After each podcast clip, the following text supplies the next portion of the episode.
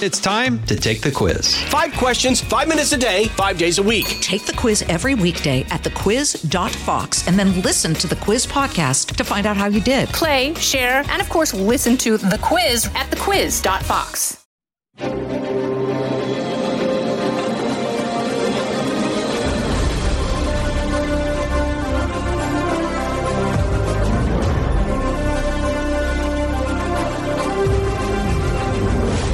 Fox News Podcast presents Bret Baier's All Star Panel. America's got to be in the lead if you want to deal with these threats. We're going to lead. The mourning is over, the Shiva is done. And if you're a conservative, you should be optimistic. You know, my main priority right now is making sure that it delivers for the American people. We have to make our country great again, and I will do that. I think the president gets criticized by people all the time for the stuff he says, by people who ignore what he does. Now, Fox's chief political anchor, Bret Baier. Bret Baier. Long awaited Durham report, the special prosecutor John Durham, that report released this week revealing new insights into the FBI's probe of alleged election collusion between former President Trump and Russia during the 2016 campaign. The report concludes that the FBI and the Department of Justice, quote, failed to uphold their mission of strict fidelity to the law when they opened the investigation into former President Trump. Remember, this was three years. All we ever heard about was Russia and Mueller and this investigation and collusion and coordination. None of it was true, all based on a lie. And most importantly, the FBI knew it was a lie. They had no evidence. The report's very clear in the executive summary no evidence whatsoever to commence this operation, to commence Crossfire Hurricane. The Biden administration is taking a victory lap as they are touting that border crossings are down 50% since the end of Title 42, those pandemic era rules. But lawmakers on the right are wary of what the coming months will bring. For a conversation on this and more, we bring in our panel Fox News contributor and nationally syndicated talk show host Leslie Marshall, member of the Wall Street Journal editorial board, former chief speechwriter for President George W. Bush, Bill McGurn, and Fox News senior congressional correspondent Chad Pergram. Chad, I want to start with you um, about the debt ceiling negotiations. Uh, these are continuing. It seems like the president's trip overseas is going to get adjusted somewhat depending on how this all goes, but it doesn't seem like there's much movement, does there? Well, I just talked to House Speaker Kevin McCarthy about this. First of all, if he thought that the deadline was really in early June, there have been some Republicans saying, "Oh no, no, it's going to be later than that," and he said we should, you know, basically base everything off of what uh, Janet Yellen says. I trust her, is what he said. Uh, so that is the deadline. Now, keep in mind what Kevin McCarthy has to finesse here he probably has to eat something if there is a deal, if there is a deal that is less than palatable to most House Republicans and certainly a lot less than the bill that they passed in April. So, in order for him to kind of let this go as far as he can up to the deadline, but also give the public, uh, you know, the, the public presentation that, you know, it's kind of a crisis, they're not negotiating, we're far apart, and then string that out as long as he can, that is important for Kevin McCarthy because at some point, he probably has to jam some of his members here who might not be very happy about that if it's something they're going to get through both the House and Senate. But but you know, we often talk about the math. Today I'm going to talk about the time. Kevin McCarthy said that it would take three to four days to get something through the House of Representatives. You know, he's probably going to be held to this whole idea of this, quote, 72 hour rule, which actually, uh, if you do it by the book here in the House these days, it is 72 hours, and then probably a week through the Senate. So you're basically at June 1st almost now, even if you don't have a deal now.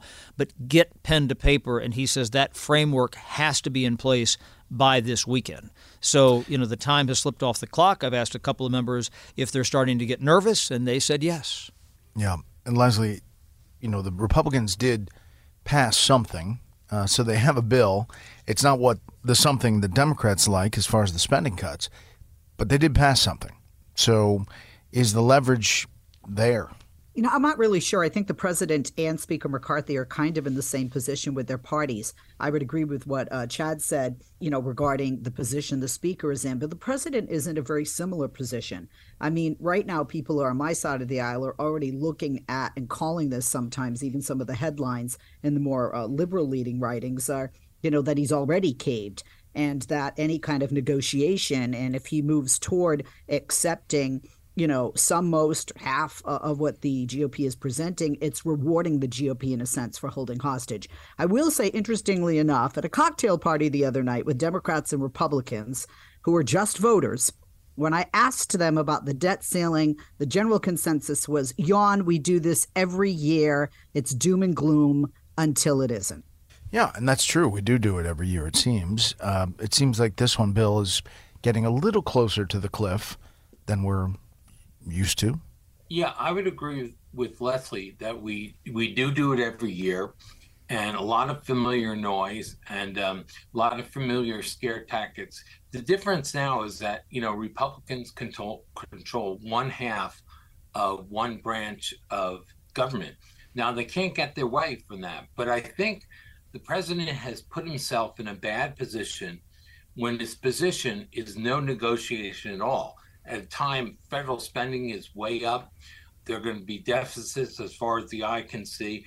I think he put himself in a bad position. McCarthy's challenge is to persuade his caucus that maybe one tenth of a loaf is better than no loaf. I mean, he doesn't have a lot of leverage, he has some. I think any gains that Republicans make is going to be a victory.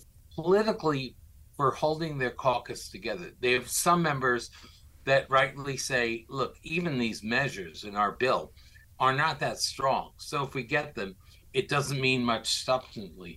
But I think if Republicans want to have the record Nancy Pelosi has, the primary factor in that is keeping her caucus together. She was masterful in using a, her majority, as small as it was, uh, to hold them together and get things passed. And that goes as far back as Obamacare. All right. So, meantime, the Durham report is out. Uh, four years, two days in the making. Um, we should say also there's all kinds of people on TV and elsewhere saying, you know, what a waste of money. There's no there there. It's a nothing burger. Uh, first of all, Durham cost uh, about six million dollars. Mueller cost uh, thirty-five million over two years. Um, just a comparison, contrast. Uh, secondly, the key takeaways of this uh, are, are these. Uh, it says no actual evidence was found to support launching this investigation, Crossfire Hurricane. Uh, the Hillary Clinton campaign directly or indirectly funded and drove much of the FBI's investigation. Uh, the FBI applied unequal treatment in how they approached Clinton and Trump in matters that implicated them. Uh, Crossfire Hurricane investigators did not and could not corroborate any of the substantive allegations contained in the Clinton funded Steele dossier. The person responsible for much of the non Clinton intel to the FBI was a Russian who had been the subject of a counterespionage investigation by the FBI, an investigation the FBI never resolved nor disclosed to the FISA court. Uh, there's other interesting facts in there. There obviously is not an indictment, Chad. Uh, so you have two sides looking at the same report completely differently, as we've seen time and again. I'm shocked at that. Uh, the idea that both sides would see this through a different lens. But, you know, Republicans have talked about the Durham report since 2019. Uh, they, have kind of viewed this as the ultimate uh, smoking gun, you know, for a long time. And just the fact that there's that line in there that says that uh, the FBI was not behaving, they can run with that down the field. You know, there were some members up here who supported former President Trump and says, you know, this basically makes good on all these grievances that he's had, even though this was more about the 2020, uh, 2016 election versus the, the 2020 election. Uh, you've seen Republicans try to, you know, even bring former President Obama into this and also talk about issues that they have with the FBI. Uh, there was one question to Steve Scalise and other Republicans at a press conference earlier today, you know, where they've been putting these pro police measures on the House floor. It's been you know police week up here and uh, a reporter asked said how can you say you're pro police and, and try to hit the democrats for being you know against the police and defunding the police and so on when you have a number of members saying aha we got you here with the fbi that is something that's going to play out in the spending bills and the appropriations bills uh, later this year. You know, we might be talking about a debt ceiling now, but that could be one of these flashpoints potentially toward a government shutdown because people are going to say, unless those reforms are in a bill, or unless they've they've done something with the purse strings to the FBI, they're not going to pass that bill or series of bills, you know, for the uh, uh, for the Justice Department, et cetera, because of these grievances they have with the FBI, which are played out in the Durham report. Yeah, in the politics, Leslie, uh, Democrats will take that defunding the FBI and run an ad saying we're tough on crime, and they defund the FBI.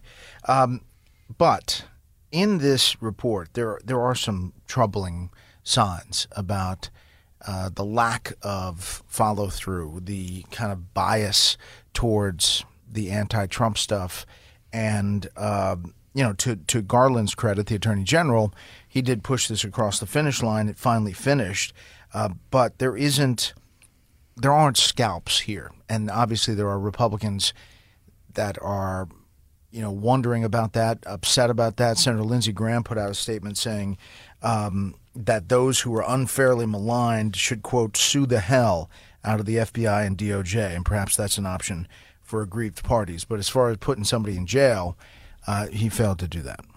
Uh, very interesting. I have so much to say on this. First of all, to your point about defund the police, uh, Vivek Ramaswamy uh, is is chanting "shut down the FBI." Good luck when a kid is kidnapped. Who you going to call? Uh, you have a prosecutor here um, that is prosecuting no one arresting no one, uh, indicting no one. Look, what I find on my side of the aisle, they're saying there's major flaws.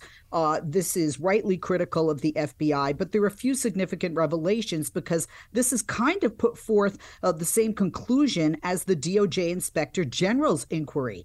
And and then with regard to uh, Trump saying he's totally vindicated, he keeps insisting there was no Russian uh, interference in 2016. There was, as a matter of fact, on August 18th of 2020, the GOP-led uh, Senate found that Russia interfered in the 2016 U.S. election. And then at the bottom of page 295 of this report, Durham himself says, and I quote. It would have been a sensible step for the FBI to open Crossfire Hurricane as a uh, uh, as a uh, probing investigation. Trying to read my own writing here. Um, so you know he understands the reason for the probe. Obviously, major flaws uh, when you know it went forward in the investigation of this. Uh, certainly, people that you know were not questioned, but you know, look, Democrats were waiting for something there, there after Mueller. Uh, we, you know, there are many on my side disappointed. Republicans are feeling the exact same thing right now. Yeah, I, there is other stuff in here, Bill. Though you know that Crossfire Hurricane investigators essentially ignored um, different pieces of information that exonerated Trump on the collusion front, uh, and you know you've seen a lot of writings on this. Uh, where do you come down? Well, um, my dad was an FBI agent, so it's kind of family business for me. Um, I, I, look at it closely, and I want to push back on Leslie. The investigation was not about um, Russian interference; it was about Donald Trump colluding with the Russians, and that was pursued for years in one of the biggest gaslightings of the American people everywhere. We have great distrust for, for not only the bureau but a lot of the federal agencies because of things like this. And the report goes on to talk about the bias, the disregard of procedures. You know, the Clinton campaign was briefed on one thing. Look, a lot of stuff came from the Clinton campaign. And it's amazing that there's no interest in it and that people don't realize the roots of the distrust uh, the American people now have uh, owes itself to this, which consumed American politics uh, for years. I mean, I, I think, you know, relying on a special prosecutor to uh, sort these things out is a very bad system. Uh, I'm opposed to special, special prosecutors because the answer is politics. And to wait, you know, six years after the fact to get uh, seven years to get some report on it, I, I just think that um, that doesn't do much good. Panel, we'll hold it right there. Pull up a chair and join me, Rachel Campos Duffy, and me, former U.S. Congressman Sean Duffy, as we share our perspective on the discussions happening at kitchen tables across America. Download from the kitchen table the Duffys at FoxNewsPodcasts.com or wherever you download podcasts. Where does this go, Chad? Obviously, the weaponization of government is probably going to hold hearing Yeah, they've also talked about trying to get John Durham in here. You know, on the 25th, uh, you have this weaponization committee. They will certainly try to make hay with that. But again, it, it comes back to what was said a moment ago about you know Republicans need to produce a scalp. Uh, you know, they have control of the House. Uh, it was a little bit of a struggle uh, to get their border bill through. It was a little bit more of a struggle to get their debt ceiling bill through, but they got them through. They're probably going to have to take it on the chin somehow and figure out what they think is a win, uh, you know, in this round of debt ceiling uh, fights and also uh, in the fall. That's why they have put so much stake in these investigations of the Biden administration. You know, there was this big uh, press conference that James Comer held last week where he said this was Judgment Day, and some people indicated, well, maybe he didn't exactly bring the goods there. The real trouble for the Republicans is not so much, you know, with the Democrats on this, but it's with their own base, many of whom cannot stand Joe Biden, cannot stand uh, the Democrats. Uh, they're aligned with former President Trump, and unless they bring somebody's head on a spear, uh, that's a problem. And so, you know, did Republicans overpromise with all these investigations? You know, we're in the great age of letter writing. You know, Jim Jordan and, and James Comer, the chair of the Judiciary and the Oversight Committee, they write a lot of letters and investigations and everything else. And at some point, you know, Emily Post might appreciate their letter writing, but at some point, the Republican base is going to come back and say, what goods do you have on these people? And, you know, they, they've got about a year and a half to, to present that before 2024. But that is a key part of their agenda agenda because legislatively it is very hard to move things through a House with a four seat margin. Yeah. And, you know, hurting the cats in this environment is tough. He's managed to do it twice now, as you point out, yes. on the debt ceiling and the border, and that has given them a little leverage in this uh, in this negotiation. Uh, last thing here, and that is uh, the president is leaving uh, for this G7 trip. Leslie, it seems like he's going to press forward, even though the, the clock is ticking on this negotiation. Yeah, I think he's being a bit of a maverick with that.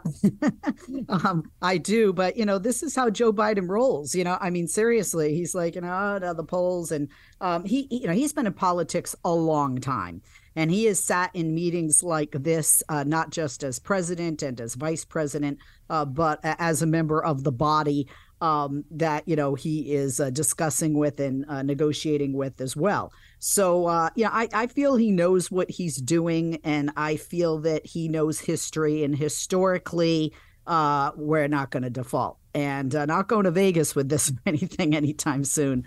Um, mm. But uh, you know, I'm not as uh, concerned about the president. Uh, you know, continuing on with the plans for G7 as as some are certainly some on the right you know want it to be as much a concern uh, to we Americans. Last thing, Bill, uh, the border, obviously the numbers, uh, the surge, not as significant as once predicted for the end of Title 42. Yet still steady flow, and um, there are still worries about what's happening on these mass releases in these cities like El Paso and others along the border. Right. I mean, Title 42 is one problem. The big problem you have is we all see the the numbers coming over. We see them arriving in our cities and so forth, and and, um, and then being trucked somewhere else. We see all the problems it causes, and then we hear um, from the Biden administration that the border is closed. Um, it defies uh, common sense, and yet the, uh, the biggest advantage that President Biden has is the press just won't report on it. Maybe Fox does, and the Journal or something, but um, the press won't report it, won't press him on it. Um, any other time, I think this would be a big story, and it's just ho hum. Um, Title 42 is um, a temporary fix. You know, it's not the solution. The solution is legislation. But where is the uh, primetime address that uh, Joe Biden has given on immigration. He just likes the issue to demagogue Republicans. He doesn't really offer answers that have a chance of going through. You know, we came close when I was in the Bush administration until people like uh, Barack Obama helped blow it up. I think they could do it again if there were some people, you know, that have to get a lot of compromise, but, you know, wishing Title 42 stayed or just pretending that we can ignore these things. I mean, what happened to Miss Root Causes, Kamala Harris? Uh, nothing. Everything's been pretense at the border, and people are seeing it. Yeah, Chad. The prospects of legislation are are dim, aren't they? Yeah, I mean, you've had some, uh, you know, senators, bipartisan senators, Kyrsten Sinema, the independent from Arizona, who caucuses with the Democrats, and Thom Tillis, say, okay, why don't we re-implement uh, Title 42 here, but work out something on the immigration side?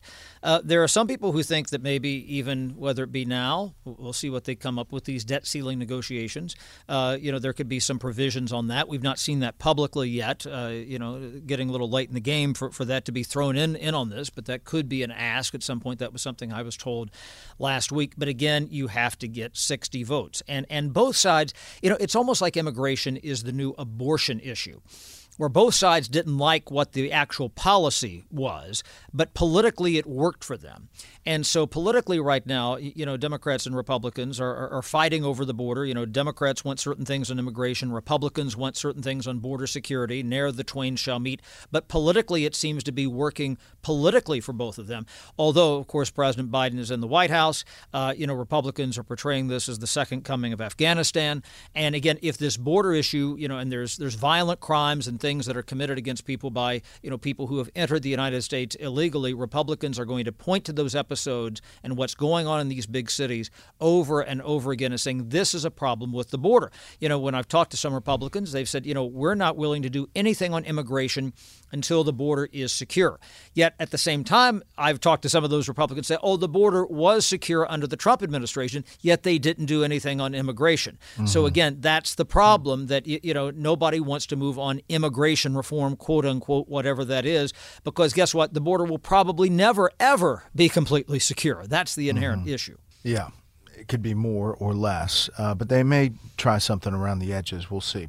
Uh, panel, thank you so much. Now for a bit of history. On May 16th, 1868, the United States Senate voted 35 to 19 in favor of impeaching then President Andrew Johnson on charges of high crimes and misdemeanors.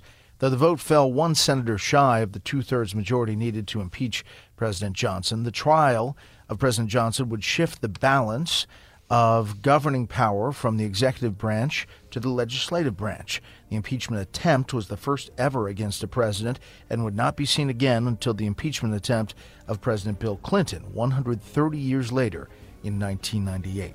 That'll do it for this week. You can hear more of this series at foxnewspodcast.com or wherever you download podcasts. Make sure to leave a rating and a review. We want to hear from you. For Leslie, Bill, and Chad, I'm Bret Baier. We'll see you next time. Listen ad free with a Fox News Podcast Plus subscription on Apple Podcasts, and Amazon Prime members can listen to this show ad free on the Amazon Music app.